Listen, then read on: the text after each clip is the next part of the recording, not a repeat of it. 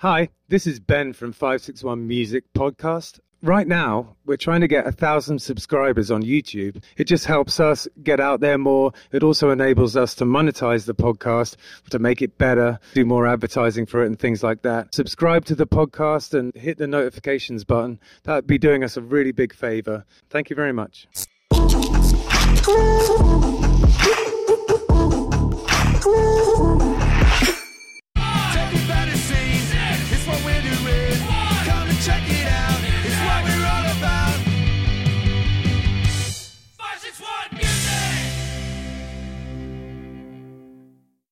Welcome, welcome to 561 Music. My name's Ben. And my name is not Hector. I'm Corey, but it's me today. Oh, it's nice to have you, man. Poor old Hector's not feeling very well. He's under the weather, so uh, you very kindly stepped in at the last minute. Yeah, it's just you know sounded like a fun opportunity. You know, Yeah. decided to hang out, Hell see yeah. what this is about. So, um, what have you been doing this last weekend? Anything exciting? Uh, had a gig in Wellington. That was pretty good. Um, Who was that with? It's uh this uh, yacht rock band I play with. We're just we literally just call ourselves yacht rock. I. Yeah. It's like very generic. It's like the most. It's literally like the genre. You know. Yeah, But yeah. It helps you get gigs because it's like I don't know. Everyone loves it. Yeah, And there's pl- exactly. there's plenty of yachts down here. no, know? totally. Yeah, it really works for the crowd, especially in places like that. You know what I mean? Yeah, man. We had quite a busy weekend. We were um, at ER Bradley's on Thursday, and then we were at the Kilted Mermaid, which I always love to really big up on Friday because that place is cool. It's up in um, Vero. And then on Saturday, we were at Meg O'Malley's, which is one of our favorite places to I play. played at the there once. Yeah. Yeah. It's a yeah. great place. Did you play with a full band? Yeah, um, on that tiny stage. I know. I was going to say, yeah, yeah. yeah, man. Yeah, exactly. Because it, it works for Killbillies because we have the feet drums and we can all fit on there, but it's even a little bit small for us. But there, it was a good vibe. you Yeah. know? It reminds me quite a lot of O'Shea's. It's just, I I think O'Shea's has a, a little bit more of a, a kind of um, rough and ready feel, and, and Meg O'Malley's is, is, a, is a bit more shiny, you know? Yeah, a little bit. Yeah, No, yeah. I definitely feel that. Yeah. Yeah, It was kind of an interesting crowd too, because there's like more people I would have expected, like families and other stuff. But eventually, there's like a college age crowd that rolled in, and Yeah. they were just like all right there in front of us watching. You know? Yeah, It's a cool exactly. place to play. No doubt. We're playing there on New Year's Eve, actually. Oh, that sounds like a great gig for New Year's. Yeah. It's going to be a blast, man. And then I had a solo gig on Sunday at Matthews Brewery. I've never played a solo gig there before. I had a really, really good time. It's actually nice for me to be able to spread out a little bit on the solo shows because I'm usually sort of wedged into the corner of a carver bar or something. And there I was on this big plinth and I could turn up and everything. It was cool. Yeah. Yeah, I felt a little bit vindicated about my EQ choices. It all worked out. yeah, definitely. it was good. So we have uh, James and Joe with us today. How's it going, guys? Hey, hello. Thanks for joining. Yeah, from uh, BFD. That's us. Yeah, in case that people aren't um, in the know about the slight name change, is it was Butch and the Fat Dubes, and now you guys are called BFD. Yeah, it's a, I mean, you know, it makes sense. It's the initials after all. Yeah, shortened it, made it a little bit more user friendly. It actually fits on flyers a lot better all around. Like Butch and the Fat Dubes. With any other band, you're always like, how do I make the writing good and like not like the other bands look like they're nothing compared to our name being all of it and it's makes it like a challenge altogether and just like BFD it's like boom right in the corner you can make it super fun super big and And they do say that three syllable names are the best because you can go BFD. right BFD. yeah Yeah, absolutely yeah. absolutely chanceable Yeah, exactly. it's awesome. So, um, right now, you're in the middle of recording an album, aren't you? yes we are Have you come up with a name? Um, not really. We're thinking about making it a self-titled, though. That's pretty much the consensus so far. Is that's where it's leaning toward because the new name is like kind of like Reinvention. yeah reinvention. We're really moving forward with our sound all around, and Yeah. I really want to get um, kind of make that more of a statement kind of thing because we're moving a little bit more away from the punk and a little bit more into just like rock in general, like Right. a little bit of everything. So I kind of want to keep with that. Yeah, that's cool. That's Makes awesome. sense to self-title it too. A a lot of we're remastering a lot of our older songs and kind of bringing them back, shining some new light on them, changing them a bit. So, Nice. give, making it a self-title kind of also signalizes that reset. No, totally. Um, after I left Sonic Boom Six, their next album was a self-titled album. Oof. they do it after you leave. I know, yeah. No, I would have done the same thing, and I still love all those guys. It's all good. That's Uh, funny. yeah, totally. Uh, um, so you're in the middle of recording. Um, how are you doing that, and how's it all going? I mean, I know the answer. Well, we've been doing it like kind of split up because Tyler, our drummer, he's been doing like long haul trucking for a while, and um, before he left, he d- recorded all of his drums here at LMC. And since then, Joe and I have been doing our guitars and bass and vocals and everything in a cross between LMC and your studio. Yeah, my house, Yeah. which has been fun, and um, you know, aside from the bird occasionally causing a little bit of disturbance. I love the bird. I, I, we used the bird on the Killbillies album because it was just awesome. Yeah, totally.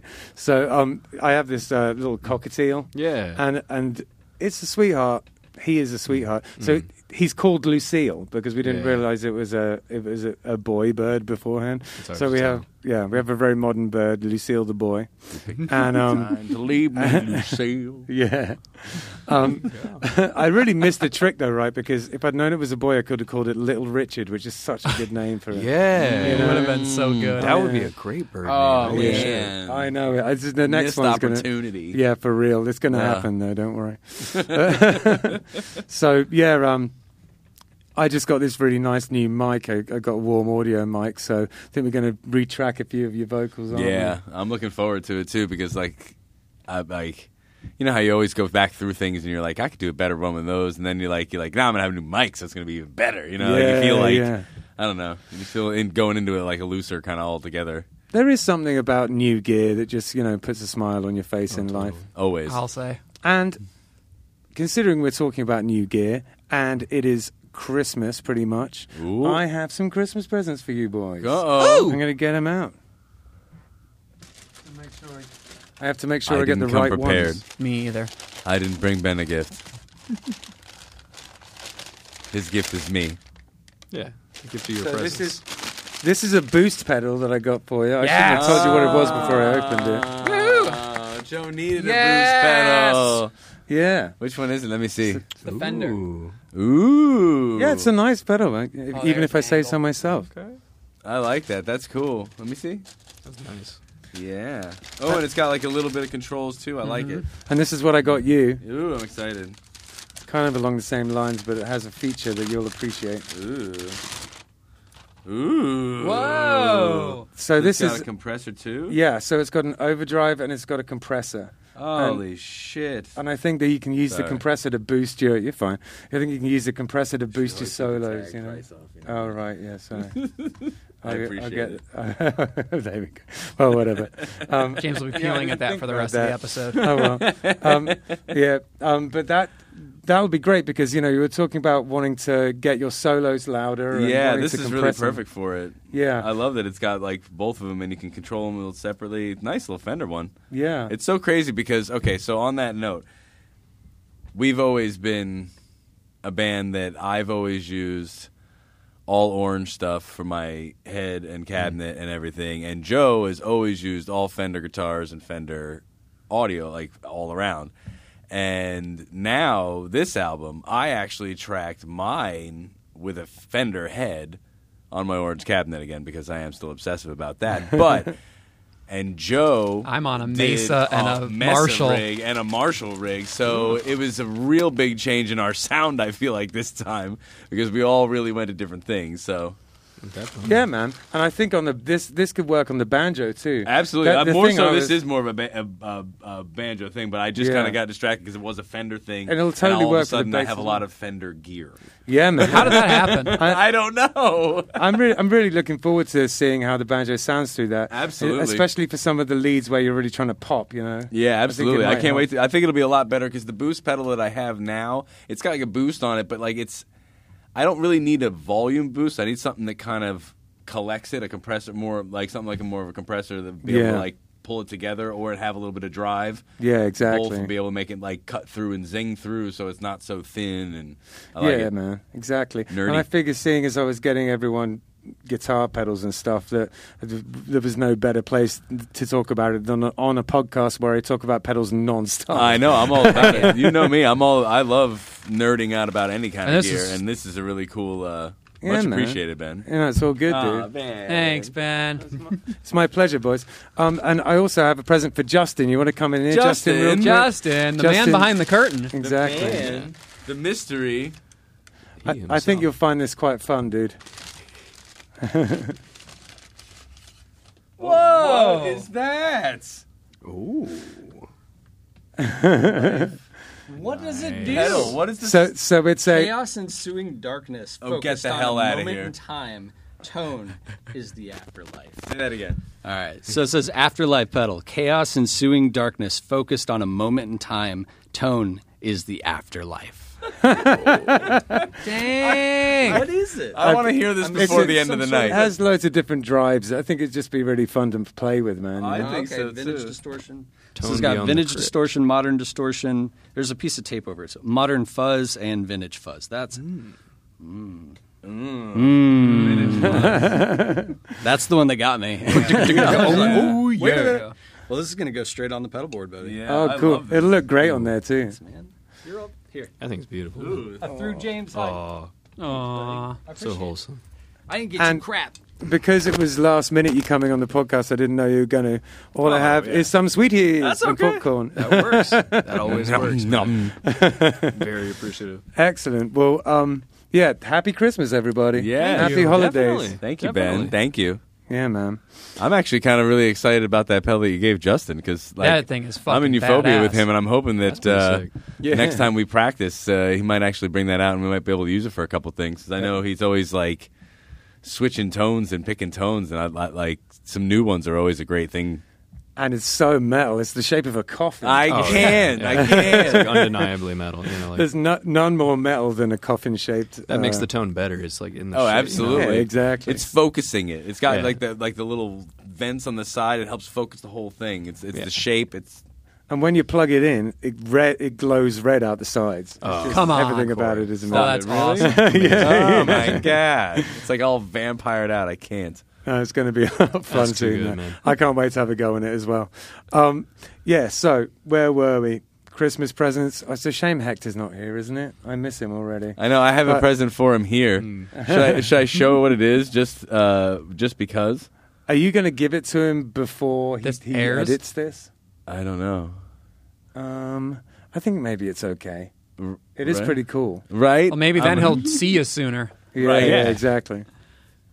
So um, James is just going to get Hector's present now. So tell us a little bit about what this is, James. So Hector recently. You start telling I'm doing this. Oh yeah. So Hector recently started bowing his uh, stand-up bass, and he has got.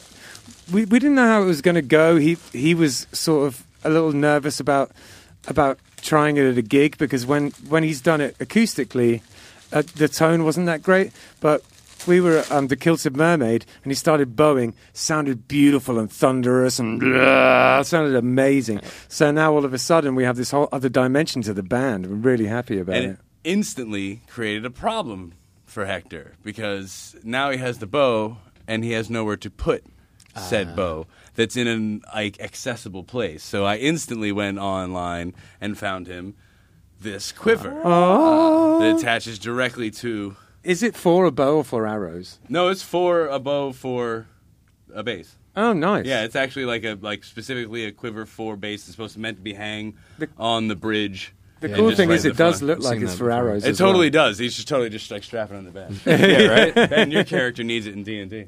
Yeah. I should just get another one. and he just like pulls it out. Yeah, exactly. So, um, I think seeing as we're so Merry spoiled- Christmas, Hector. yeah, Merry Christmas, everyone, or whatever um, you may uh, celebrate at this time of year. Happy Christmas, Hanukkah. Happy Hanukkah. Hanukkah. Exactly. Yeah. Festivus for the rest of us. Yeah. Actually, interestingly enough, interestingly enough, it is the winter solstice today as we're recording this. Yeah. So if you happen to be a pagan of some variety, Yeah. uh, today is your day.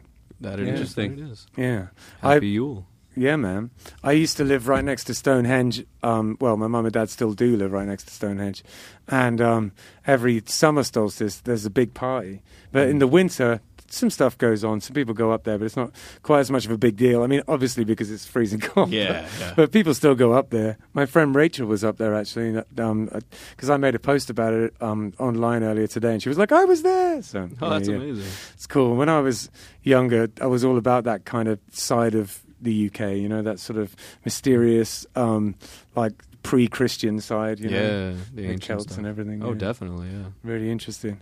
So, yeah, seeing as we're so spoiled as to have Corey with us, I was really, Yeah. really curious to ask you a couple of questions. Totally, yeah. Fire them away. So, um, we worked together at Hmm. LMC, and we've previously worked together at other schools as well. Mhm. And I've always um, respected you as a musician. So, this is a perfect opportunity for me to pick your brains. And um, how did you f- like first find yourself getting into music? How did that happen? Um, I mean, fairly young. Like, uh, I had a piano in the home because my mom studied music.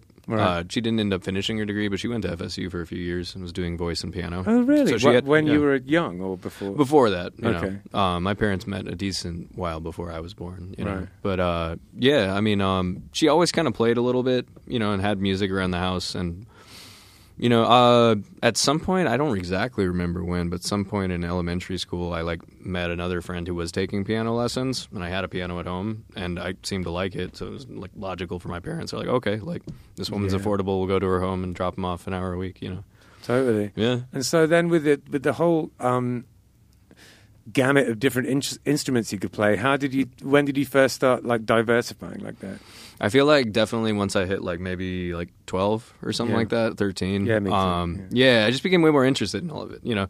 Like before then I was just kind of like going to the lessons, you know, and like I did well and I played through the books and stuff that she put in front of me, but like I don't feel like I was really practicing all that much unless it was like something I heard in Zelda and I'd run to the keyboard and like change to the ocarina sound and like play that melody, you know. How old are you? I'm 30. Okay, yeah, Yeah. okay. So you got you got like twelve years on me, bro. yeah, yeah, yeah. Oh, far. I didn't realize it was that far apart. Actually, Yeah. maybe I did. I don't know. So, um, yeah, that that's interesting. Uh, And then you, I, I think like a big part of your musical identity is like metal. Yeah. And like, how? When did you first get into metal? That was definitely when I started playing like the guitar, you know. Yeah. So like the piano was definitely like the regimented. I was learning to read music in like the classical way and stuff. And then like uh, I just kind of picked up the guitar when I was like twelve. I think uh, like a family member or friend or somebody let me borrow an acoustic, but very quickly I wanted an electric, you know. Yeah. And uh, I don't know, it just kind of was like a logical procession of like stuff I already kind of was into as far as like the hard alternative rock on the radio at the time, I guess. And um, I was kind of into that. And then my dad would show me his records when I first got playing. He's like, "Oh, you got to like learn everything Cream did, and you got to like learn all the early Zeppelin Oh, stuff." that's great. I always gravitated to the heavier stuff, you know. Yeah, yeah, totally. That's Mm. awesome. At what point did you decide that you wanted to do music, like entirely? Is like your main gig, main focus? Like what, like either that and like also like what, like catalyst kind of made you want to do that? That's a pretty good question. I mean, it was sometime when I was in high school for sure. Like, uh, I would guess around 15 or 16. I don't know. At a certain point, like, I started playing guitar because I had a friend who had a guitar. I remember, I think my first guitar was like one of those like used starter guitars. Yeah. Yeah. But I like bought it secondhand, Like so it was Aria even more beat up. You know, so it was like Yeah. so it was like 40 bucks when it was like a 60 buck guitar first, and Yeah, it, it was literally like his fingernails had worn grooves in a certain Oh part. Yeah, it was it was not in good shape. you know, and I played it out of a karaoke machine. Yes. Yeah. Yeah, that was my amp for like the best year. amps on the planet The good are old amps karaoke that are like the most Yeah. random things that you put together to just make sound. Yeah, Yeah. exactly. It's like literally, my dad's like, "Well, that's a quarter inch. Well, Your guitar's a quarter inch," and then it worked. We're like, "All right, that's good. You know, we don't have to buy something." You know, So that just reminds me of something that um, I used to do with my buddy. In order to multi-track when we were about that age, 14, 15, we'd get two tape recorders. Mm. We'd record something onto one tape recorder, and then we'd play along with the recording of the other tape recorder into another Into one that was other on record. That's And clever. you I still you- do that. You'd, you'd the- end up with, the like, phone. oh really? Uh, yeah, I do it a lot with He the phone because does. I'll play it once and make like a rhythm track for myself and make like a loop basically. Then I'll play it with the phone and record on the same phone, and it'll pick up the sound from that and me, and then I'll start multi-tracking stuff myself so Wow, that I that's can like smart. jam over and like come out with ideas. Yeah, That's so oh. cool. You still do that, and it's got to work a lot better than those tape machines. Because when I was doing it, the hiss was just unbelievable. No, it's it's so much better. it's so much better. It's like Yeah. such an upgrade to it, and it really like works well. And it's just like a quick way to put something together Oh, and not okay. be like. And Definitely. it's amazing that it doesn't get like overdriven by the sound with the speaker that's there for some reason. It's not like only hearing that kind of thing. Yeah, I've got like some some DAWs on my phone, but I've, I've messed around with them, but I never really, never really enjoyed it too much. I don't know. Have you, what, have you done any um like on your phone music making? like phone recording. I have tried to. I've tried to get into that too, and I also bought an iPad this year, so I tried to get into like you see people like make. Oh, I made this whole album like the Damon Albarn, of the Gorillaz albums is all iPad. You know, like the Yeah. fifth or sixth one, and so I was like, oh, I got to like figure out how to do that, and just, it's hard. Yeah. that's, that's the short answer. You know, like Yeah, like you, you end up having to do all this stuff that you'd have to do with your computer anyway. Like you like have a little dongle to connect to this dongle and then put an interface, and you're like, I should just put this in my MacBook. Like, why am I And doing be that? done with Yeah. Yeah, like, yeah, like do this the right way. yeah, like I'm doing all these extra steps. There's some cool like apps to jam on. You can get ideas going. Yeah. you know, but and you got that a- acapella one, which is pretty fun. Yeah. and I couldn't get acapella for the longest time because you need an iPhone. But no, but I got someone very kindly gave me an iPad, and you can get it on that. So I've been Mm. messing around with acapella. Uh, um, I think the main, the main reason why I don't like those digital audio workstations on phones is I don't have very good eyesight, and it's all so small. yeah, Yeah. Yes. Yep. that makes a big difference. Yeah, that's really ba- the, the the main reason. Though they've gotten better with them because like like when we take we've taken amazing phone video and audio with Killbillies. yeah.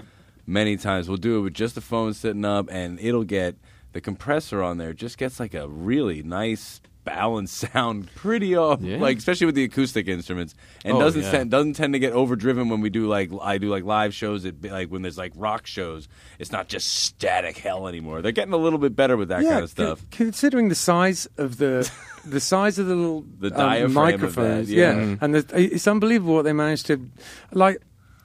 At this point, I would say that people who make phones are probably better qualified to make amazing mics than mic manufacturers. Absolutely. they're so good. they're so good. you know? Absolutely, because like they, they get really great like vocal. The banjo, you how many Yeah. times have I sent you stuff on banjo? You're like, that sounds great on it because it just like gets all of it. It, it gets Yeah. the lows, it gets the highs. It's it's crazy. Mm-hmm. Yeah, it's I've- crazy I've- that they I've do so of well. Pro Records, where the producer, like part of the vocal was like somebody like literally in their iPhone, and then just texted it to him, and then he mixed it. You know, like Yeah, no, that's it, and especially if you're going for something that you know has that slight radio quality to it. you yeah, know. well, Yeah. definitely, yeah. yeah, you can do so much with It kind of like bakes that compression in. It's already in the algorithm, you know. Mhm. Yeah. Like, but it sounds good a lot of the time. I've been thinking about getting an outboard compressor so that I for recording vocals in, so that I don't have to worry too much about people clipping it, and I can still have a nice loud volume.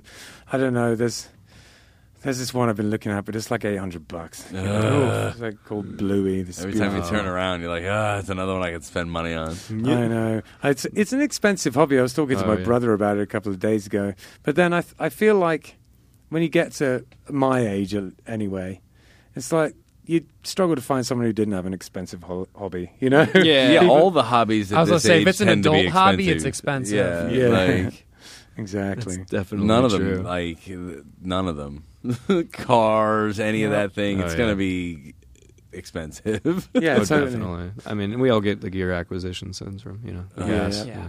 Uh, Yeah. Hector's the worst. Yeah. He's Yeah. got that- oh my god, he's the worst. If it's been like a week since he's bought gear, Oh, he's like Jones. It's like, oh, you know, the uh, musician's friend or whatever. They sent me a thing. They got this like free deal of the day, and you're like, Hector, stop. We don't even need that. Hi, Hector. Hi, Hector. That's why. Yeah, that's where he's actually at right he now. knows. He's at the store buying. Oh, more he stuff. absolutely is. He's like he's like literally the, like just shopping for all like ridiculous gifts like that now. Just things to buy for music. Scroll and reverb. Yeah, oh, you could do that all day. Yeah. and apart from um, apart from Dungeons and Dragons, which is something that we all play, and with Justin as well. Apart from that, I don't really have any other hobbies, and so music is my job. But like, Mm. But like buying, it's like buying the gear is my hobby. Well, it's all part of your passion. Well, and that's also part of your job in general. Like Yeah, you know, yeah. it's it's part of like you know the tools of your trade kind of thing. Yeah. Especially because you're liking the focus in that, and I think you do pretty well at it because I think you have a good patience for it. So it's one of those things that plays well to you and Yeah. lets you nerd out on stuff that you're into anyway. Yeah, true. I didn't used to have patience, but I've got quite a lot. I'm like relatively patient these days. Yeah. Yeah, yeah, totally. Um, I was gonna, um, I was gonna ask you when it comes to bands you've been in, Mhm. Corey. What, um, what sort of bands r- around here have you played in over the years? Is there any that you'd like to talk about? a lot. Like, Yeah. uh, yeah. I mean, um, I guess like right now the band I've been in is like the original band that I've been in the longest is State of Flux. Yeah. You know, um, some guys I went to college with, I probably met them like between like 2010, 2012 or something like that. And uh, the drummer and guitarist I've known for that long. You know, How would you describe it? Oh, it's like progressive metal. Yeah. You know, it's very uh, dream theatery. You know, Right, yeah. songs that are too long. You know, stuff like that. Right, We used to. We used to. Last album, we had like a 15 minute song. When we play it live, we'd always be like, "If you have to poop, now is the time." You know, like, yeah, I, man. I have a question about that actually. Um, when it comes to writing music like that, hmm How does that happen? Like, because it's not the same as you know writing a verse, chorus, verse, chorus, bridge, chorus type song. You know, it's a bit different. So, Yeah. so do, is there a process that you, you, or does it just happen organically? There's definitely a process. I mean, it's it's very different. Depends on the song. You know what I mean? So I've been in this band like five years or so. You know, and like we're kind of towards like halfway towards maybe finishing the second album. You know, um, and it's funny. Like some of that material is stuff that we jammed like in 2017. You know what I mean? In practice. So it's like depending on the song or the album, it's it's, it's very different. You know, some of them are just the guitarist went home and he just had an idea and cranked it out. You know, Right. other ones we were like, okay, like we need to write more collaboratively. So- So we went in a room and one of our songs we like all wrote together in that room. If we weren't together, we didn't finish it. You know. Right. right. And there's other ones that like vice versa. You know, have like a, a drum idea and you build melodies around it, or the opposite. You build like a melody idea and put the you know. It's funny too because I, I play keyboard, but playing in this band, I feel like I've realized I'm a very like rhythmic player, like in the way I conceive of writing things Yeah. for sure. Like playing this kind of music has made me realize that because I definitely think about the chords and like harmonic, like what's going on and other stuff. But I've realized like my ideas for writing riffs and stuff, they always start with like a rhythm idea, pretty much. You know what Yeah, I mean? yeah. It's like some idea with numbers and then just like putting the right notes in there, and so it sounds sounds good. You know? Gotcha. So, are you a, are you playing the guitar in the band at the moment?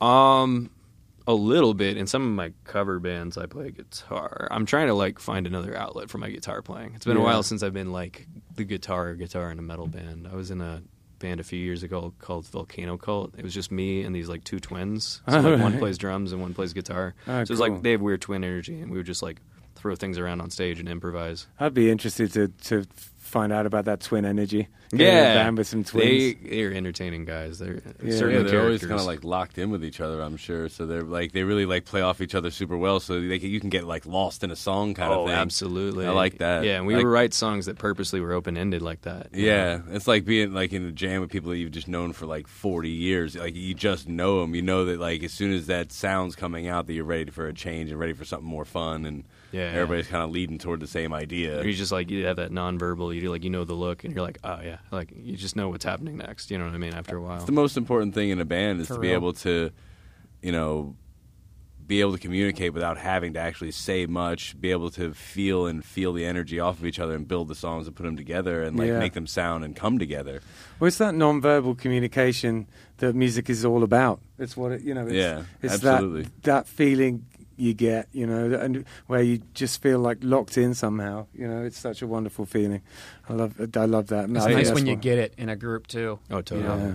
obviously with BFD, we've been together for what eight years. At least Yeah. I've been in it for You've that been in it long. for eight years. So. Um, and it's it's that natural, that natural energy of just knowing knowing what's coming, knowing when we're about to do something differently than we've ever done it, and everyone's just following along. Yeah, yeah. Knowing when you don't know your line. yes, Uh, that's the most helpful thing ever. It's the first word. I don't. I know the line. I don't know the first Yep. word of the line. I- I, always, I wish I'll, that I'll always until check you the- before a until- verse, and if, if you've got the look, if you've got the uh oh look. I look, wish that I need Gilbert's the had adult that. Know. look. There's a panic. that You know, Yeah. yeah. I see. then you know to throw the first word out there for him. yeah. Unfortunately, it doesn't work the other way around. Killbillies. no, it's I, I'm getting better at being able to help out when like it, hap- it randomly happens with Killbillies, and when it does, I'm like, oh God, I don't know it either. And I'm like, I, I- now I'm getting better. Now I know a lot more of them. But originally, Yeah, it was yeah. like I got nothing. He'd look at me, and I'm like, dude, I'm That look sorry. with the terror in your eyes. you know. Yeah. but You just shrink and you're like, ah, Yeah, deer in exactly. headlights. Exactly. Yeah. Panic! Panic! I totally know what you mean about like you need that first word. It's like sometimes it's Yeah. like that, and it's like, oh, that's the entire paragraph. And I you say know, it like- to Yeah. Justin all the time. Yeah. I'll be we'll, like euphoria, especially it happens a lot with. I'll be getting ready to like sing, and I'll be like, especially when I'm not playing an instrument. I'll be like w- getting ready for it, getting ready for it, and you're thinking about what the words are, and you have no idea what the first word is. And then right when it's about to be the time to sing, all of a sudden your head gets it, and you're like. That's the word, and let's start. And it just goes, and you're like, "Thank you, God. Thank you for follow- watching Oh, me on that one moment. I needed it. I was gonna forget it." I've been in that man. moment. It's like that panic, and then you get there. It's like, oh, the like the Isn't it, Yeah, your isn't it what to do. strange how, how Yeah. that's it? And, and and the more you panic about it, maybe there's a chance that you will miss it just because you overthink it. Mm-hmm. Right. But if you Yeah. just let yourself do it, then it just Let- just it- comes out. It Let the it. muscle memory take over. Your mouth Oh, knows totally. the word. It's just gonna do it if you just let it do it. well, you just, almost every time. Yeah. I was might- get those situations might where my mouth knows two words. You know, Yeah. You ever been like the two come out at once? You know, Yeah. He mumbled out a whole start Yeah. to a verse. It was I- fantastic. yeah, I- it was on, amazing. on camera. It was On fantastic. I just did exactly that. I just said that in like full volume, full sing, and At least you we didn't for it. notice it until way later. We watched the video, like lives, like a battle of the bands. Ugh. Yeah. So- Glad we didn't do that ever again. I don't know why this reminds me of it, but it does. There was this one time um, when we were playing with Zach back in the day, and he he looked over to me, and he, and he and he just for some reason completely muddle up his words. He goes, "I'm so tired, I couldn't squeak into a mouse," Yes, I remember. and I still have no idea what he was like trying to say. Like it was just the best. that's a, that's a great line though. I, I don't know, it really was. He was talking about it all day. it, it does kind of weirdly describe how he felt. Yeah, I don't know why. Just in this sort of weird imagery way. strange image Freudian slip kind of thing. I asked her odd. No, no, no. so do you um do you do much home recording? Uh, yeah. I mean, not lately, but yeah. You know, especially like a year or so ago, I was really into it. You know, I'm I'm trying to get back into it. Once I move into my new place, I should I haven't moved all my furniture in, and I was measuring the room. I'm like, okay, I want to be like. 38% of the room back and I'm like, Oh, doing the it monitor properly, spread. yeah. Yeah. I'm like literally like reading online about my monitors and shit, you know. Yeah, no, trying to piece that together. it's that worth together. doing. It's worth doing. Yeah. Um, I can be a little lackadaisical about that. I've got to sort out my speakers at the moment. One's a bit lower than the other. No, I, yeah. I've got to sort that out. I think it does definitely make a difference. Mhm. Uh, I've got. Oh man, I can't remember the name of the app, but I've got. I got an app that um, you use a little microphone in it, and it um, EQs your room for you. Is for it you. the Sound ID source thing? I can't remember. Sound That's pretty cool though. It's Yeah, like a, so. Yeah, it, it sounds. I think that's like what that. it is. Is they Yeah. send you a microphone and you go Yeah. in around and you like let it to yeah Yeah. I've seen that. I was considering getting that actually. I was Yeah. literally going to do that. Yeah. It's pretty cool. It, it it worked really well. You know, now now when I make mixes, they're not insanely bassy or whatever. It was usually the bass that I had problems with. Yeah, because it know. helps you get that flat response. You know what I mean? Yeah. Because like you the have all that coloration and you know any any set of monitors, you try your best to eliminate it, but you know they're not all made equal. You know, and they're Yeah. they're colored in different ways. That's why you go to the pro studios and they have three sets of monitors. you know what I mean? Exactly. Yeah. Exactly. I have a little, I have a little um, sort of portable radio thing, and then I have like a laptop set up there. Then I have some regular hi-fi speakers in the other room, and then I've got my monitors as well. And I just, and then we'll go to the car and listen to oh, you know yeah, the whole absolutely. yeah around the house. got to it's gotta be. Yeah. Yeah. When, when we were doing the Killbillies album, Ben would be constantly asking me about, like, what what do you think of the mix? And I was like, dude, I listen to it at the house, but I haven't listened to the car, and that's the place I need to listen to it the most because that's the one I have most Absolutely. EQ'd to how it is. And I think like cars, especially like stock cars, not like done up ones. That's what most mm-hmm. people listen to. Yeah. So that's what like the most important balance is. If it's good in a car, a standard car, and a couple of that, it's going to sound good for almost everybody's thing. Totally. Because you that and the phones, you do have to Yeah. check it for phones because Yep, they can sound wonky Yeah. on phones if they're Yeah. not done right. That's one hundred percent. Like everything I do, anything like I reference it in the car and the phone. You know what I mean? It's like you want to think about like I have all this nice like audio stuff, but it's like, what is the consumer going to listen to? It on? Exactly. Yeah. No one's going to listen to it on those gorgeous monitors. that I mean, have. as gonna much as be you Apple wish they would. Yeah. Absolutely, because it's going to sound better, but it's that's not what nobody anybody has. Yeah. I like to go to like Brandsmart and go through mm. all of their f- ridiculous setups and try it on all those because those are that's what Have people are listening to. Yeah. I could picture I did it with the I did with the, the first Butch album. Oh, I did that's it on awesome. every album, even the Christmas one. He's just in The Brand Christmas Smart You know, one- blasting let's- let's punk out every Christmas speaker in the entire Brand Smart. We've Some got guys a like, "Can I picture help of the one second, guys. We've got a picture of the uh, of the Christmas album, and um, Ah. what the reason why we had you guys play this is because you made this uh, album. Can you tell us a little bit about it? Yes, because this is one that I definitely did this during Christmas time. Went to Brandsmart and played this on like literally all of their big stereos, small stereos, like a whole thing, just to like. Did you dress up like an elf? Yeah, it was great. It was a good time. I should have. That's But we did this. Uh, this album came out. It was 20. It would have been 2018, I think. 2018 or 2019. Who Yeah. did the art? Hector. What? I didn't know Yeah, that. that was Hector's art. Yeah. oh, he did a great job. Yeah, he did. did. It really- yeah, he really, really did. He really, yeah, he really embodied all of us on that one. Great. It's just so ridiculous. I like it. Yeah, It's so hysterical. It's got a certain like South Parkiness to it. It as well. does. It does. Yeah. He did a really good job with it. I was really happy. He like really like after a few times through, we really got it exactly where we wanted it. Everybody looked good.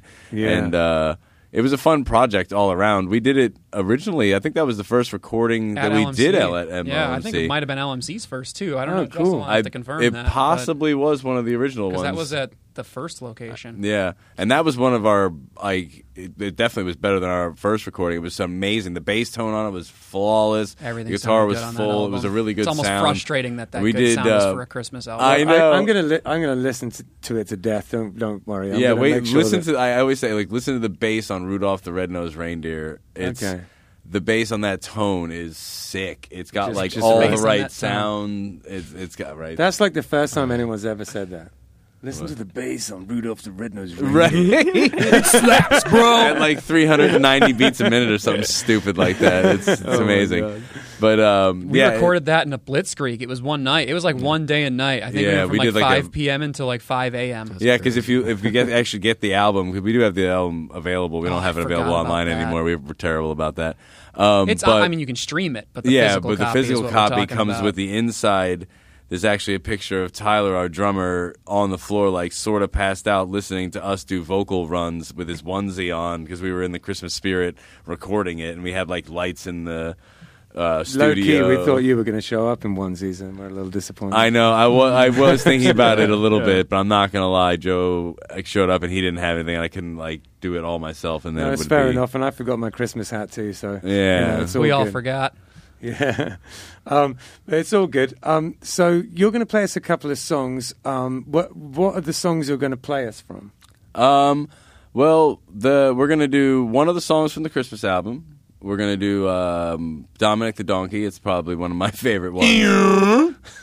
It's uh, definitely one of my favorite ones. Um, I've forced Joe into playing it. It's the most ridiculous song of all the Christmas songs. It's an Italian folk ridiculous. I had to be song. convinced the song was real. He didn't even. Yeah, he didn't even Yeah. believe that it was real. There's and he was nothing like, "What are you makes talking sense about?" the song. no, Reindeer can't fly over hills, I guess, so a donkey's got to do the job. Uh, there's all sorts that's the of whole premise of the song. Sepalagova or some sh- some Sepalagola. crap in there. Like I It's, don't it's know. got lots of very, very, Very like Italian. standard, I love it. over the top Italian terms in it. What are the other two tunes you're going to play? Uh, we're gonna play a uh, rethunk version of um, Iron and Steel, which is on our first album. cool. Don't and, tell us too much the- about what it's it's the about. 'cause I'm lead going to ask track. you afterwards. What was the other one? Uh, and the other one is Bring Me Back. Thank you. Uh, we always called it Dun Dun Dun for the longest time. So, um, so I have a question. Is it all right if I come and play a bit of cajon with you guys? absolutely, Heck yes, we're missing I love percussion. And um, low key, is it all right if I join the band? It. Let's see how you do with the uh, cajon. Okay. Giving okay. him the tryout. Shit, piss, ass, ass, shit. Gotta get out on the recording for Justin.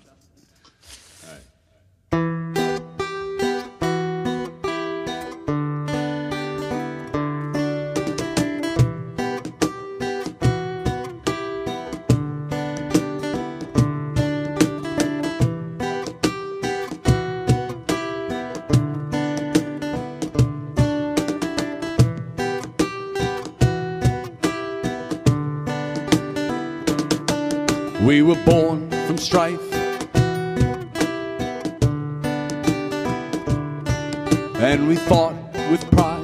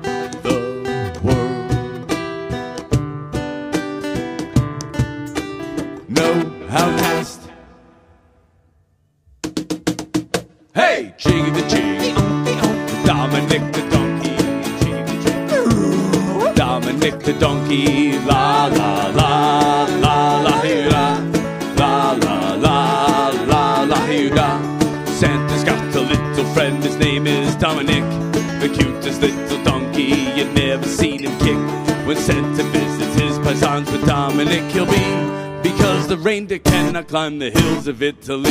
Hey, jiggy the jig.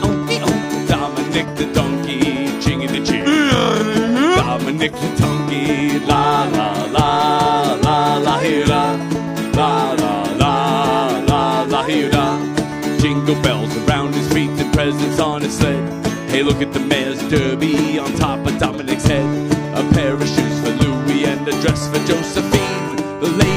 the inside says they're made in Brooklyn. Hey, jiggy the jig. Oh, oh. Dominic the donkey, jiggy the jig.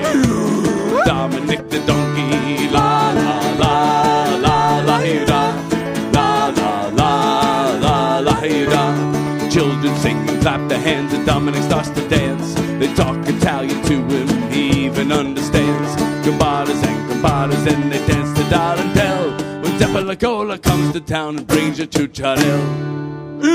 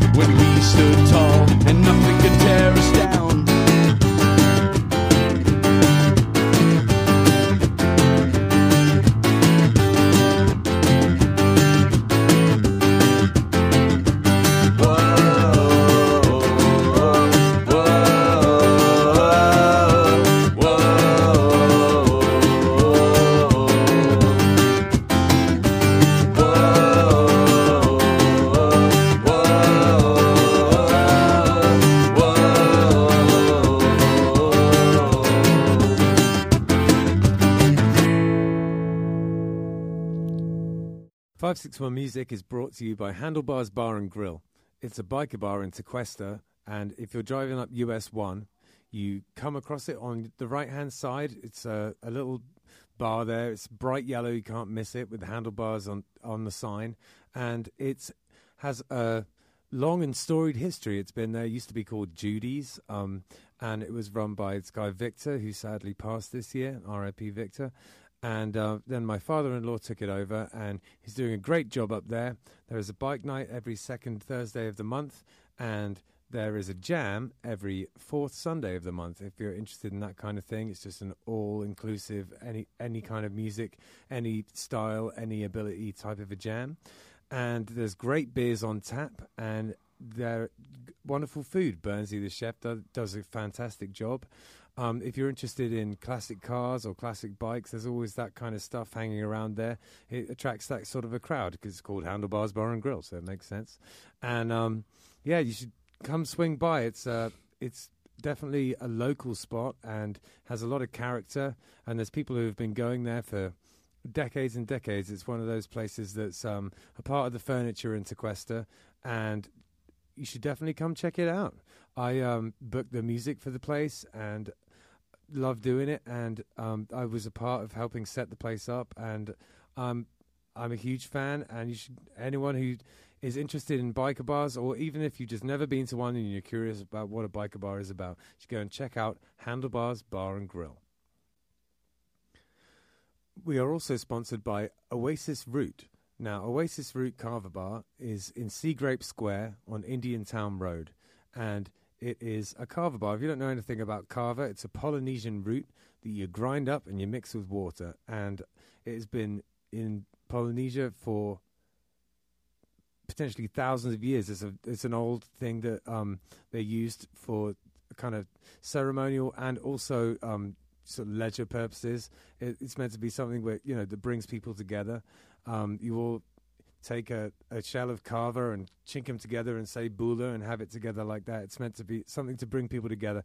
It's uh, has a kind of an effect, which is, I guess, a kind of a slightly warming effect. Uh, it just kind of makes you feel uh, uh, uh, nice. It's not particularly intoxicating. It's not like drinking alcohol. So the atmosphere in a carver bar is sort of like um, a cross between a regular bar and a coffee house. It's pretty chill in there. Um, you get all sorts of different types of carver bars. Some of them are more like a club, you know, there's sort of like black light and EDM playing, and some of them are more like a cafe. This is one of the cafe type of ones. It's it's super chill in there. If you're looking for somewhere to, I don't know, maybe go and do some work on your laptop or go and have a chat with friends, it's perfect for that kind of thing. There's a foosball table in there if that's your jam, or baby foot as they call it in France, and. Uh, yeah, Jim, the owner, is a really cool guy, and he has very kindly sponsored our podcast. So thank you very, very much for that, Jim. They also do a poker night in there, all sorts of things going on at Oasis Route Carver Bar. 561 Music is sponsored by Live Music Community. It's where we film the podcast that you're listening to right now, and it's also where I work.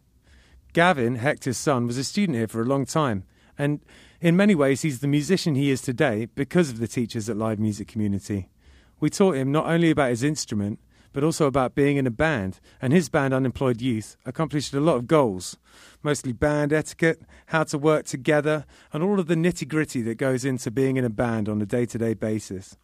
The student signs up for lessons, learns their instrument, joins a real band, and decides the direction it goes in. And we can take people from very young age, you know, six or seven years old, all the way up to 80. You know, there's no age limit here. Um, we run an adult program for people who want to be in a band as adults, but really the main focus is on the on the kids and getting them playing together and in bands. Um, we are also a studio, a live stream venue, and can, we can record audio or video. The Killbillies live album, Warts and All, was recorded here it was recorded during a live stream that we did during COVID. Justin had a great idea to record live streams during COVID. A ton of bands came in, and it was a real success. Um, but outside of that, we can record albums, we can help you with your EPK, and we have full audio visual capabilities here. LMC is in Palm Beach Gardens on the northwest corner of Military Trail and North Lake Boulevard. It's north of the gas station, right before you get to North Lake on Military Trail. And if you go to livemusiccommunity.com, you have all the information you'll need right there. Thanks. So, seeing as we were just um, listening to an advert about um, live music community, which is where we both uh, we both work, Yeah. um, do you have any advice for upcoming musicians? practice. No, uh, I mean that's obvious. You know, um, that's a really good question, man. It's like Yeah, I I wish I had a better prepared answer. I, I sh- feel I sprung like it uh, on you a little bit. I feel like uh, I Never know, whatever- stop. Yeah, yeah, like just find find what it means to you. You know what I mean? I feel like that's a really good piece of advice. Find what it means to you. yeah. you know, like uh, everyone has different goals, different ideas of what it's you know what they're trying to do. You know what I mean? And just like look for what it is that like you enjoy out of music, and just if you're writing music, especially like find find the common ground amongst your favorite songs. You know, and you'll find I think your voice. Yeah, that's Yeah. smart. Yeah, yeah. Yeah. Um, what about you guys? Got any advice for upcoming musicians? I would say never stop doing it. The difference between people doing it and you is that they're just doing it still. Yeah, Exactly. And like they they're constantly trying and find members that are people that you like Yeah, in some yeah. way. That's like if you don't like your members, you're never going to have fun, you're never going to do well. Nothing's ever going to happen from it. It's just like a bother. But Yeah, when you yeah. like them, when when you're on the stage and everything all goes well and the show is great, there's no energy like that, and it's a good time. And My- on, on the subject, uh, sorry, carry on, Joe. My my deal with that too, at least for me personally, don't don't treat it like a sport or like anything. It doesn't. You know, musicians have varying talent levels, but kind of to Corey's point, whatever your taste is, if you're if you work hard enough for your skills to match your taste, you don't need to be the fastest shredder out there if you're playing guitar. it's or absolutely play the true. fastest fills if you're the drums. If, Yeah. if you can master what you love, then that's all you need. And you can really shred your way into obscurity. I mean, the amount of people that listen to crazy super fast is what I'm working on at the moment, but I don't expect anyone to like it really. Yeah, It's it's, it's players' music for sure. You know, Yeah, yeah, yeah. You know, totally. I definitely understand that. So, um, uh, how did I do? Um, I think I think uh, you got the part there, I bud. think he's got the part. I think you might be the uh, fourth member of uh, BFD at this point, Oh yeah, well you heard it here first.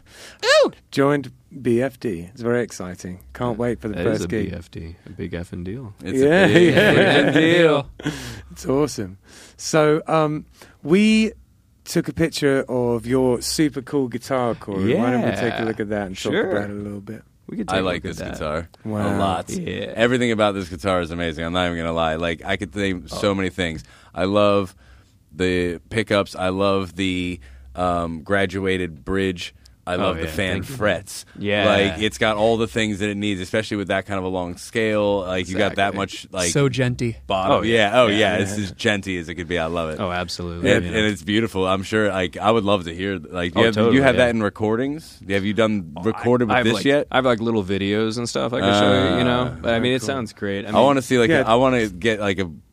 I want your next album or whatever. That's what I want to hear. Yeah. I want to hear a recorded what you want to sound out of that So, kind of thing. Tell us a little bit about it, man. What, what's going Well, on with it? It's uh it's this crazy. It's a Stramberg. It's this like uh this cool Stramberg? Yeah, cool Swedish brand. It's Yeah. like this guy. Um, I don't even know. Maybe like ten years ago or so. Like the, he was like a IT guy for a long time, but he used to make guitars. He was always into guitars and stuff. And then he just like got out of it and was like, "Oh, I want to build the perfect guitar for me." You know. Nice. So he came up with all these things. It's really interesting. The bridge they actually they came up with because no one makes that bridge. So they they just made they're all individual actually. The Yeah. string. So you just laid them out that Ah, way. okay. Yeah, And you- Ibanez does a similar thing nowadays. Yeah. and it's the, it, just to get that getting that extra on the basses they do. I don't know about guitars, Yeah, but yeah. um, just to get that extra tone because B strings and stuff like that, you're just not going to get Yeah, the good tone intonation. on it without it Yeah. right. Right. It just doesn't sound good. Yeah, it's the the multi scale. At first, you think it's going to be more jarring than it is, but this this brand is pretty good about like it really kind of follows your hand as you go, and you need it for like that many strings because it's an eight string guitar. So the Yeah. lowest note is like the F sharp of like the bass string. You know, I had of- a of pretty brutal ti time with my sort of uh, sort of bottom of the like relatively cheap Ibanez eight string. It was Mhm. it it. I, I would love to spend a bit of time with something like that because I found my eight string to be. I mean, it was just huge and heavy and a lot of work, you know. Yeah. And so I, I guess this is to combat that. Yeah, it's hard to get around because the thing you run into is if you if you have the long scale length for like the low strings, they intonate well, and that's fine for riffing. But what if you want to play solo? Like bending notes, all of a sudden becomes really hard. You know, Yeah. the strings up top don't intonate the same. But like I think this actually like the top E. The thin one is like a, I think it's just a twenty five five, like a, a lot of Fenders or Gibsons, you know. And then Yeah. the lowest one I think is twenty seven inch or longer, the low string. So that just helps it all intonate across and just sound good and feel good to play. you know? So is it something that how good at you at, at like setting guitars up? Is it something that if something went a bit out, you would be able to fix it, or would you send it to a guy? Uh, he, it's it's also the kind of guitar. I'm not sure how many people know how to in America. Um, Right, Yeah, look yeah. at it. There's certainly people who can, you know. Um, but I, I'm okay at it, you know. Um, Yeah. luckily it came really well set up, and it's got the coolest gig bag I've ever bought with a guitar. Oh, it's like the gig bag like has its own raincoat and backpack straps. Huh? What? That's yeah. cool. Yeah, like anyway. Well, and it looks Like- like, you can actually The adjust the poncho. intonation on each one of the individual bridges. Yeah, each one has a little um little uh, yeah, screw so down if in one's it a little bit hex out, you can just push it. That's fantastic. Absolutely, Yeah, it's- yeah. it's got a good attention to detail on it. Yeah, and they've realized because they've been doing it for like I think maybe ten years. Like they include a multi-tool now because the thing is people were complaining about not having the right tools, but now it's all in one. Oh, what do you, nice. do you have? What is that? Volume, volume, or is that? That's because volume like- and is a tone. switch? Okay, so it's a switch and master Mhm. volume. Uh, Yeah. it's master tone or master volume, master tone. Yeah. and then a switch for which pickups you're using. Yeah, exactly. So you got the three-way toggle and the master volume, master tone. But actually, each each uh, pot is actually a pull push pull pot pull. as Ooh. well. Yep. Yeah. Oh, so nice. there's a lot of like uh, tonal variation. Can you go know. active and passive on? Oh the- yeah, so like you can put it on the the neck pickup and like pull them, and all of a sudden it's a way more passive, way less aggressive or bitey Oh, I tone. like so you can get some like buttery and smoother, rounder leads and stuff. Yeah, I like that because that's a quick adjust. You just pull it out and bam, you're there. Yeah. Like, I like that. Nice. The reason I got my eight string was because of the whole Tosin Abassi Yeah. revolution and everything, Yeah. and and you know Am I I did kind of learn how to do is? the slapping That's- thing a a little guy. bit. Oh, the thumb Abasi, thing he does with his thumb. Yeah, yeah, Yeah. I, and uh, but um, I never got super good at it. And then I started messing around with um, I started messing around with learning like jazz standards and kind of doing the bass and then some comping and stuff like that. Oh. That's awesome. Yeah, I, I had quite a lot of fun with it, but it just ended up not being like it wasn't quite enough of a nice guitar that it ever sounded nice enough for me to care about it. I don't know. Yeah, I think I, feel totally like understand. I, I don't know. It's it, it I know that a you know a bad artist always brains his paintbrush or whatever, but you know I guess what I'm, what I mean is that even when I was playing it well, it didn't sound that great, you know. Right. So I just kind of lost interest in it. But that Oh, I definitely is agree. like that's like a step ahead. Oh yeah, it's it's been definitely been like one of my favorite guitars. It just feels really nice to play. And the thing is, you can't even see from that picture, but it's uh their patented thing is the neck on the back. It has this weird groove that like follows your thumb from like the top of the nut down here. Yeah. Oh. So the idea is that like if you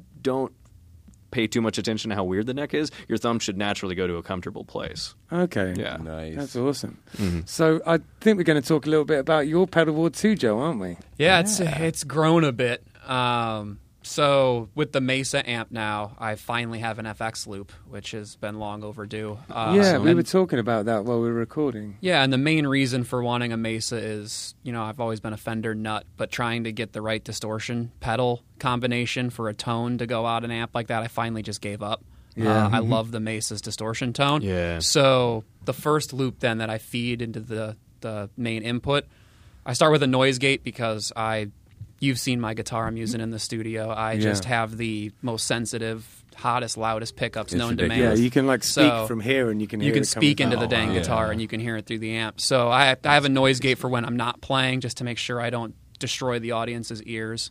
Um, Yeah.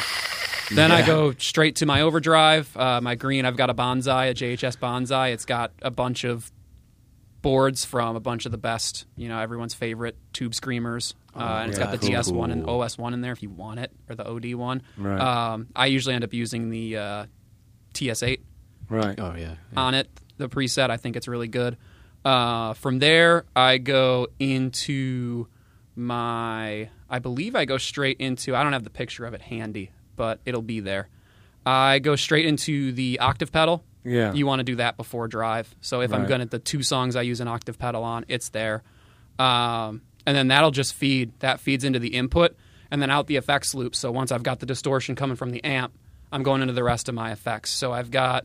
Um, You've got that really cool delay and that really cool reverb. yeah, Yeah, so I've, I- ones. I've got the I can't uh, the Caroline Guitars Megabyte for Yeah. delay. I really like that thing. It, it's a great delay pedal, but then when you add the lo-fi Yeah, uh, it goes all like gain to it, Yeah, you yeah. can really get some cool. You know, I'm a nerd. You can get some cool computery sounds from it.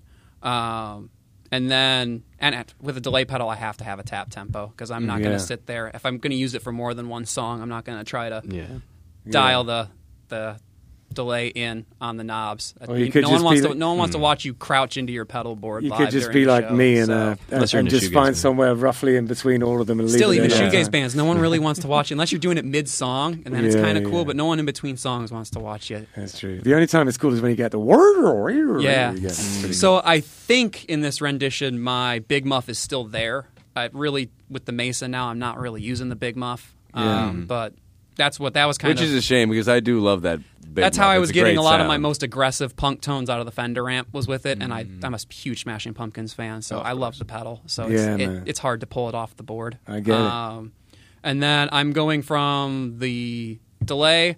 I've got all the branding is faded off my reverb pedal, so I'm trying to remember what it's actually called. But it's made in New Zealand. It's a, a really obscure liquid reverb pedal that it took me forever to actually find a good one on reverb stuff. to buy and get it. It was one I, I've always liked the tone of it. I heard it from a local band one time. I heard someone playing, and I had to ask what it was. Then I looked it up forever. It took me about two years to finally find it in at a reasonable price and somewhere on Reverb that looked like it was going to work when it got there. Yeah. Um, I, try, I really can't think for the life of me what it's called because literally it was well used when I got it, but literally all the branding, the markers on the knobs, everything is washed out. So I've got Yeah. like Sharpie lines on the knobs. And like you can't even read the branding on it anymore. It sounds really Um, cool though. It's got that weird octave thing. Is that- Well- yeah, so like uh, on the on the reverb, there's a knob to the far right that gives you some controls. You can get the reverb to play a fifth plus or minus, an octave plus or minus, Yeah. or the just straight down the middle is a bend feature, so it'll just put the slightest bend in there. Mm. Yeah. And then it's got like a, a hold, a havoc switch that if you hold it, it only really works for the bend setting. But if you hold it on the bends like a horror movie, it'll mm. That's for as long as you Yeah, hold it, it'll, yeah. it'll just keep dropping that note. nice. yeah, Um, that sounds awesome. It does sound exactly like a horror movie too. You're not even like exaggerating. Yeah, that sounds amazing. I, I use it for like one song, but it's the coolest one Well, and song. sometimes, It's the coolest sometimes when you get it cycling right, it gets like this actually like almost like a Leslie reverb sound where it starts like actually getting like a cycling sound out of it. It's Yeah. pretty That's awesome. pretty intense because like when he really gets it like going wild, it, it can do some pretty cool stuff. Yeah, it gets man. a little overpowering sometimes, but it's pretty amazing. I think I missed at the start of the trap. The reason I missed what's at the start of that chain is because it's about to get replaced. I have a boost that it's, Oh, a, it's gotcha. a spark. You know, it, And it why- does the job. Why it is it makes you about to loud. get replaced? Because you just you just got me that sweet Fender pedal. It's about to get jumped by that. Yeah, so, that's um, awesome. Everybody's gonna go pedal crazy in bands this uh, year apparently because yeah. we're all just going kind of nuts. uh, I mean, I've always been pedal nuts. But I know now Ben's been pushing me to get all banjo pedal crazy now. Nice. And now this I'll is gonna really push that. it a lot. You just, Exactly. you just tell me what you want him to have. I'll help him find the right one.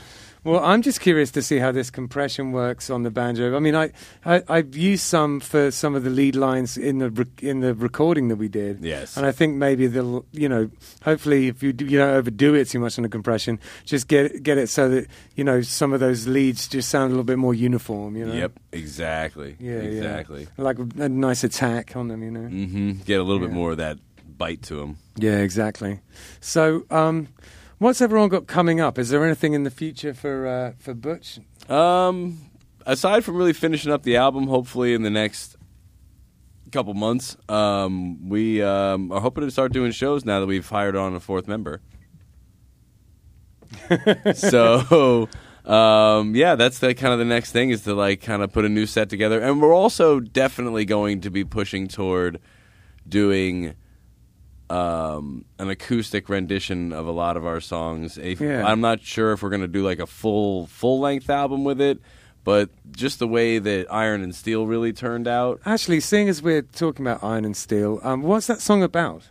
Um, Iron and Steel is uh, most of my songs are actually very uh, American. American. um, just kind of talking about like how we came from such a strong like un- unified country and we kind of fell away from that like pushed ourselves away from it ourselves by trying to be too proper about things and like forgot that we're supposed to kind of work together Right. and the whole song is kind of about that we need to like work together to solve our problems Like a kinda- unity song. yeah That's cool. We forgot what common ground was all about. Right. We Yeah. forgot that we were all Americans in the end, and we need to like work as a unit to you know. Yeah, because the other one has a, a, a similar vibe to it, doesn't it? What was that Yeah. other song about? That Basically one- that as well.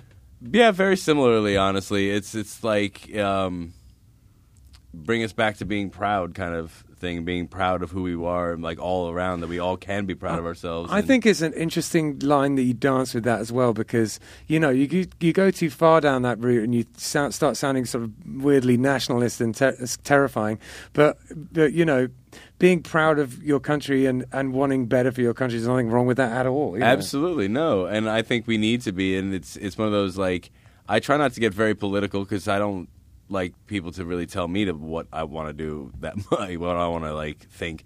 Yeah. So, um, but I just kind of just take my views and Yeah, like you know, personal politics. yeah, How you feel about something. Well, and the- exactly. I think the difference in, in your songs, not to speak for your writing, but the difference is being proud in our differences. It's being proud Yeah. as a collective. Yeah. Yeah. Instead of using our differences as a launch point for hatred or argument, Mm. that's what only emboldens everybody's side of the argument is that Yeah. we can have those opinions and still Absolutely. utilize the best of everyone's strengths to come together and, and really accomplish great things. And in the Yeah. end, that's how we become global.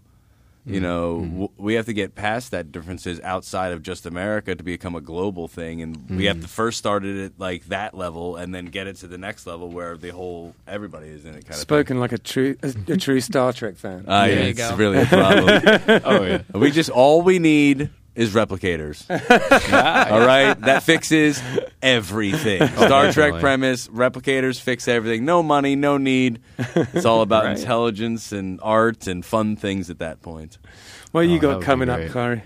Oh, you sh- I've just got uh, you know a few random gigs. I have a gig on the 30th at Galuppi's in Pompano with one of my cover bands. Right. Um, I have a gig the next month with this Bob Seger tribute. I literally Oh, just really? joined That in the sounds last amazing. week. Nice. Yeah. I, honestly, that's pretty cool. Like, Yeah, I yeah. would like be way more into that than I would like imagine that I would be at Yeah. first. Well, honestly, like, you like- get into it and you're like, yeah, th- these songs jam. Yeah, man. Honestly, you know, because like, they gave me this list of like 30, 30 something songs I had to look Wow. at for like Sunday, and they asked me to join like Thursday or something like Ooh, that, or wow. Wednesday, or something, you know. So like I'm just doing my best to get through them, and I got charts, and I'm like playing and stuff. But like I'm getting into some of them. Some of them are like blues, and I'm just bad, bad, bad, bad, bad, Yeah. You know, like I, I get to play my blues keys stuff. You Yeah, know, there you go. And they're all like, "That sounds great," and I'm like, Shh, "It's easy, cool." yeah, like, like great. You know? I was cheating. yeah, yeah, totally. Like There's nothing more fun than playing boogie woogie blues type piano, man. Oh, it's yeah. just a, with a bit of stride going on. Oh, totally. Yeah, Yeah, yeah. And like I said, I feel like I'm a rhythmic player, so Yeah. I, that stuff just works for me. Like I do all the solo stuff, but like even that, I feel like it's like rhythmic ideas. you Yeah, know? totally. I'd, I'd really love to uh, pick your brains on that style of piano playing because I can do it a bit, but I'm not so hot. So um, at some point, I'm going to be boring you with questions. Oh, totally. Anytime, man. You, you know where Yeah. to find me. So, exactly, yeah. exactly. I think he needs to take a lesson. I know. Oh, I think I do too. Everybody should. We all take lessons. I take 100%. lessons regularly. You could do that. I'm just, I don't Oh know. yeah, the See? live music community. with the QR code too. oh yeah, let me see if I can hold that Oh, up yeah, to the camera. Scan it, folks. Will this break everything? Who knows? Who Yeah, I knows? don't know. No. there it is. There you Look at go. that. That's Bam. where we all work. Live music community, baby. All right, so um, Well, I don't work there, and, and, and, and Joe doesn't work there. That was actually only half true. I was, yeah, you're right. Oh well, it's half. At least it was half true. Um, so uh, Killbillies, we've got the Square Grouper. Yes. on Christmas Eve. There's a possibility, especially if it's cold, that I'm I'm definitely wearing my ugly sweater to it. On I'm riding the bike on with the ugly sweater, but it's possible, especially if I can get Ben to get in on it. I might come in onesie. If you're going onesie, I'll get a onesie, dude. I'm in onesie all the way. See? The holiday t- tr- tradition Yeah. continues. You don't might- have to ask me twice to dress up, stupid. Because that means I'm going to ride the motorcycle with the banjo on my back In a to onesie. Square Grouper in a onesie. yeah, you are. That's happening. That's brilliant. yeah, brother. So if anyone wants Most to badass Especially like it's got to be cold, but of. it's supposed to be freezing. So I know. I'm even like tempted to say that we just sort of split the money and and, and, have Hector come. You know, just just for a big Christmas Eve Right. party. You know. hmm, Maybe I'll talk to Hector. Yeah, yeah. We'll have a conversation about that. Hmm. Anyhow, well, he he'll hear this when he edits it because uh, Hector edits the podcast. So uh, everything we have said today is going to be listened to by Hector in about an hour and a half. well, listen. Um, thank you, Corey, so much for uh, coming and helping out. yeah, thank you for having me. Yeah, it's a pleasure. Nice to be able to uh, meet you and talk to you a little bit more. I've seen you a few times coming and going through here and like uh, Justin's parties and stuff like that, but I haven't really actually gotten to like interview and talk with you like this. So Totally. it's kind of nice to learn a little bit about you, though. Oh, definitely. Yeah. I love talking gear and music. yeah, Yeah. I can nerd out on music There's with only pretty so many much places anybody. you can do that. Oh yeah. exactly. All right. Thanks a lot, fellas. Much appreciated. Definitely. If anyone wants to uh, find out anything about um, about the podcast, you can go um, 561music.com. We own that. And then on there, there's links to all the different places, so the YouTube, to all the social medias. There's a, even a place that you can donate if you want to do that because, um, you know, it costs us money to make this, and we really only do it to pump up the local music scene. So we'd really appreciate it. Also, if you go on our um, YouTube, which is five six one Music Podcast. You um, and uh, if you if you like and subscribe, then that would really really help us out. All right. Well, thank you very much, guys, and uh, peace out. Happy holidays.